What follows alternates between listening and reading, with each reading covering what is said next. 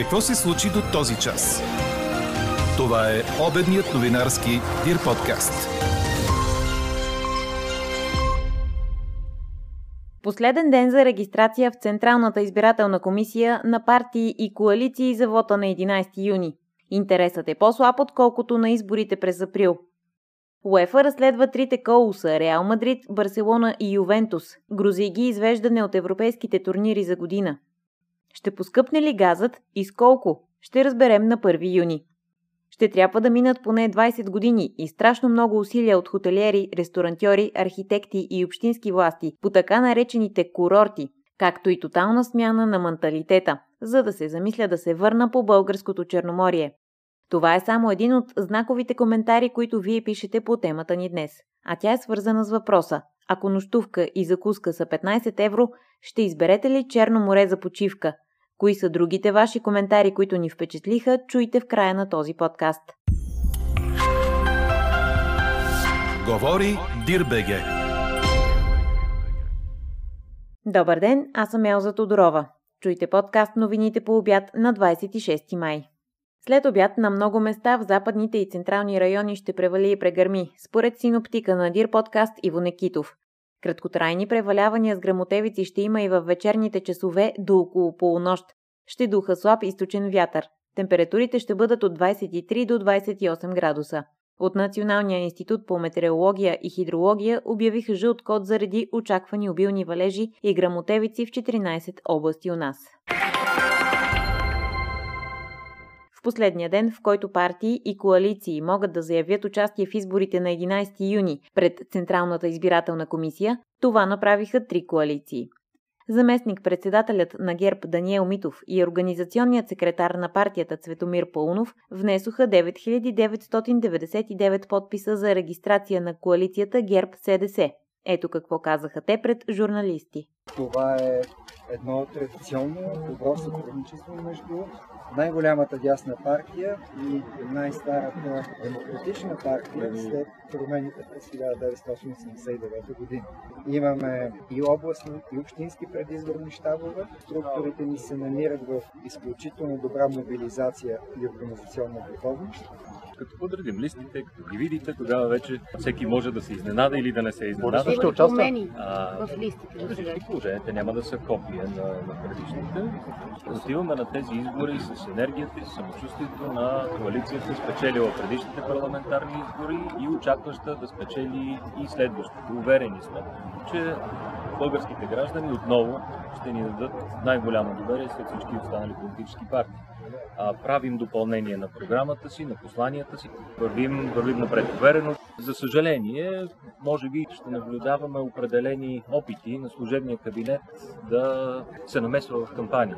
И тук а, отново ще повторя нещо, което казахме и преди. За съжаление, Румен Радев направи така, че служебният кабинет да се превърне в негов предизборен щаб което е категорично недопустимо. И тук ми се иска да отправя един апел към служебните министри недейте да се, да се оставяте да бъдете използвани и да участвате в предизборна кампания, а, която не е, не е ваша.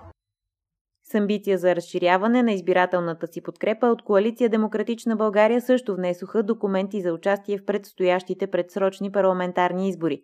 Съпредседателят на коалицията Христо Иванов заяви, че в бъдещия парламент отново ще търсят сътрудничество с партиите на промяната и че се запазва отказът да подкрепят управление излъчено от ГЕРБ, БСП или ДПС. Ето и очакванията на Иванов. Очаквам електронното гласуване, всички ние а, с активно участие да го превърнем в наистина залог за а, едни по-честни избори, които може да им си има по-голямо доверие на резултатите а, и в този смисъл да решим този проблем на българската демокрация. Очаквам и тези избори да бъдат много по-свободни, защото ще бъдат проведени в условия, в които а, страхуването, както беше изобретен този глагол, няма да бъде толкова голям фактор, както до сега, последните 10 години. Промени в листите ще има, но няма да са драстични. Някакви, разбира се, финни настройки могат да ги, да ги изразят. Ще има. Лидерът на левицата Корнелия Нинова постави две цели, с които БСП и нейните коалиционни партньори се регистрират за участие в изборите – промяна и стабилност.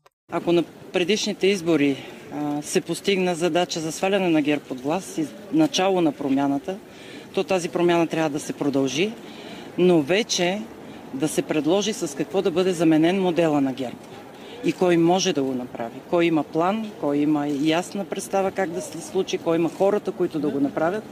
И второто е стабилност, защото след тези избори би трябвало да имаме едно стабилно управление, което освен, че трябва да продължи промяната, трябва да гарантира и сигурност на хората, да сложим край на политическата криза, за да започнем да работим по економическата и социалната.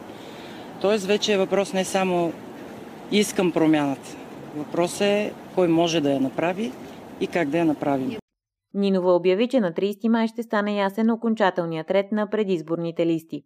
За сега интересът за този вод е значително по-малък от страна на партии и коалиции. Ако на 4 април се явиха 30 партии, до сега са се регистрирали едва 11 и само 4 коалиции. Епидемиологът професор Мира Кожухарова става съветник в екипа на служебния здравен министр Стойчо Кацаров. Новината обяви самата тя. Професор Кожухарова е дългогодишен специалист и един от доказаните епидемиолози в страната. В екипа на здравния министр тя ще бъде съветник за мерките и противоепидемичната обстановка.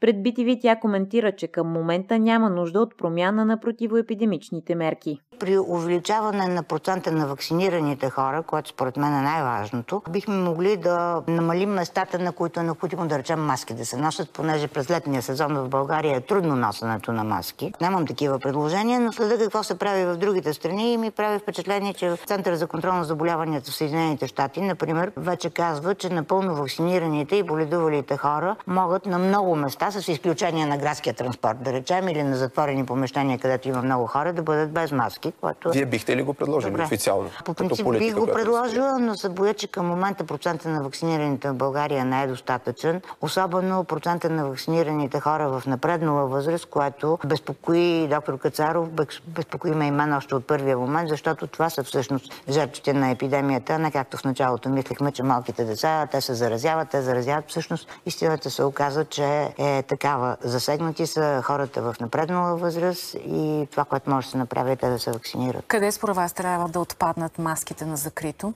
Там, където са по-малко хора. Сега, ако има някакво много голямо събиране, както ние стоим тук без маски, възоснова на това, че сме боледували или вакцинирани, това нещо може да се практикува и в повече места. И докато у нас идеята за свалянето на маските все още озрява, южнокорейските власти обявиха, че от юли вакцинираните срещу COVID-19 могат да не носят предпазни маски на открито, предаде Reuters. Мярката има за цел да насърчи възможно най-голям брой южнокорейци да се иммунизират. У нас са поставени над 16 800 дози вакцини за последното денонощие, според данните на Здравното министерство. 406 са новите случаи на коронавирус при направени над 13 800 теста. 2423 са излекуваните, починали са 68. И докато COVID-пандемията ни кара да измерваме здравето в цифри, омбудсманът Диана Ковачева обяви, че е получила двойно повече жалби за една година, свързани с достъпа до здравеопазване. Много от сигналите са свързани с сертификатите за ваксини – тя е поискала от здравния министр Стойчо Кацаров да има възможност за поправка на техническите грешки в документите, което в момента не е възможно. Затова пък създава проблеми, ако на човек се налага да използва сертификата. По думите на Ковачева, друг проблем поставят хората, които са се вакцинирали с препарат от различни производители. Сега те не получават сертификат. Над 70 000 пациенти пък са се оказали без личен лекар и без никой да ги уведоми а 73 са общо практикуващите лекари, които са прекратили практиките си. И докато говорим за нарушения, свързани с здравеопазването, екип от разследващи полицаи и прокурор влязоха в специализираната болница за активно лечение на пневмофтизиатрични заболявания в Благоевград, съобщи 24 часа. Изданието напомня, че преди няколко месеца лекарка от бившия туб диспансер подаде сигнал до Общинския съвет за злоупотреби с финансови средства. Публично бяха изнесени ведомости за заплати и допълнителни възнаграждения на персонала. Стигна се до скандали и дори до физически сблъсък между служители на здравното заведение. Какво още очакваме да се случи днес? Енергийният регулатор обсъжда предложението природният газ да поскъпне с близо 13 на 100 от юни. Тези разчети обаче са правени преди две седмици, а през този период цените на европейските борси продължиха да растат, отбелязва БНР. Заради това увеличението от следващия месец може да е по-голямо. Колко ще струва газът, ще стане ясно на 1 юни, когато ще бъде взето окончателното решение. 1100 ученици са подали заявления да положат трети държавен зрелостен изпит, който е по желание, съобщиха от Просветното министерство. Изпитите ще се проведат от 26 до 31 май. Най-много зрелостници са поискали да се явят днес на изпит по английски язик. Утре е матурата по биология и здравно образование. В същия ден са изпитите по философия и по география и економика. На 28 май е третата матура по математика, както и тези по немски, испански, италиански и френски язик. На 31 май е изпитът по история и цивилизация, както и по химия и опазване на околната среда. Сменен е съставът на Одитния комитет на Българската банка за развитие с решение на министъра на економиката Кирил Петков, съобщиха от ръководеното от него ведомство. Оттам уточняват и, че новите членове са утвърдени експерти с международен опит в сферата на задължителния контрол над кредитните институции. Избирателните секции в Сирия отвориха врати за днешните президентски избори, на които се очаква сегашният държавен глава Башар Асад да спечели четвърти мандат, предаде Ройтерс.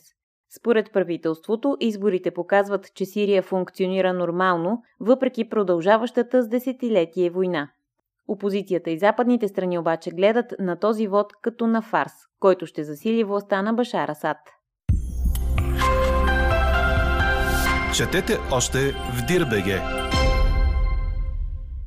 Футболната централа УЕФА откри официално процедура за разследване и потенциално наказание срещу три от най-големите клубове в Европа. Оттам съобщиха, че започват действия срещу Реал Мадрид, Барселона и Ювентус, предаде Корнер. Това са три от грандовете, участвали в учредяването на Суперлигата, която обяви оттегляне от УЕФА преди месец. Само 48 часа след него, 9 от клубовете се отдръпнаха от проекта.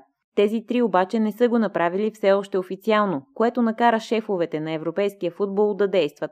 Първите реакции в медиите из Италия и Испания са, че трите колоса може да бъдат извадени от европейските турнири за година. Това е голям финансов удар, тъй като клубовете очакват приходи от 70 милиона евро през следващия сезон от този турнир. Чухте обедния новинарски Дир подкаст.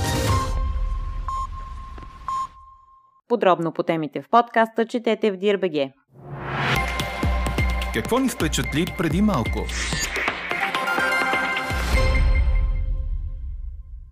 Атина остана без метро тази сутрин поради стачка на работещите. Местните власти пуснаха извънредни автобуси за туристите. Те останаха изненадани от затворените станции на метрото. Жителите и гостите на гръцката столица трябваше да пътуват с лични автомобили, което предизвика задръстване по пътищата. Друг вариант бяха автобусите, които са с повече от допустимия брой пътници, съобщава БНР. Всички линии на метрото бяха спрени за няколко часа тази сутрин, след като работещите в компанията стъчкуват въпреки решение на съда, че стачката е незаконна.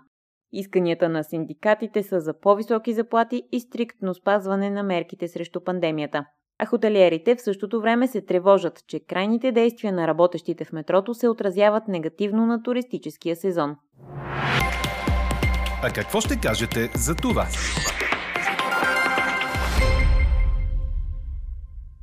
Почивка и Черно море са две несъвместими понятия, пише наш слушател, представил се като сиртаки. А Калки казва, почивката не е само нощувка и закуска, за тях е по-добре да си стоя вкъщи. Къде ви е природата, свободата, чистият климат и прочие, че и пари да давам. Бетонно гето си имам навсякъде около мен. Според друг наш слушател, браншът ясно е дал сигнали, че от български туристи не се интересува. Трети казва, че ще избере Черно море, но от към Грузия. В този дух е и следният коментар. Давам ми по 100 евро само за нощувка и ще продължа да ги давам в Гърция.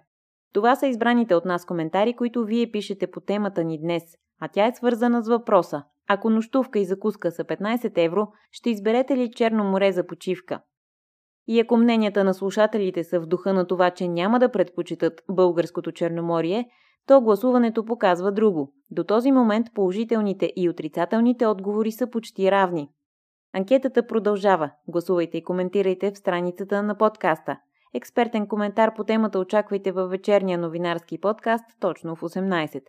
Ако желаете лично да споделите мнение по темата, да изпратите новина или да предложите своя идея, пишете ни на имейл podcastnews.dirbg, като оставите име и телефон за обратна връзка, а както знаете, ние четем и приветстваме вашите отзиви. Слушайте още, гледайте повече и четете всичко в Дирбеге.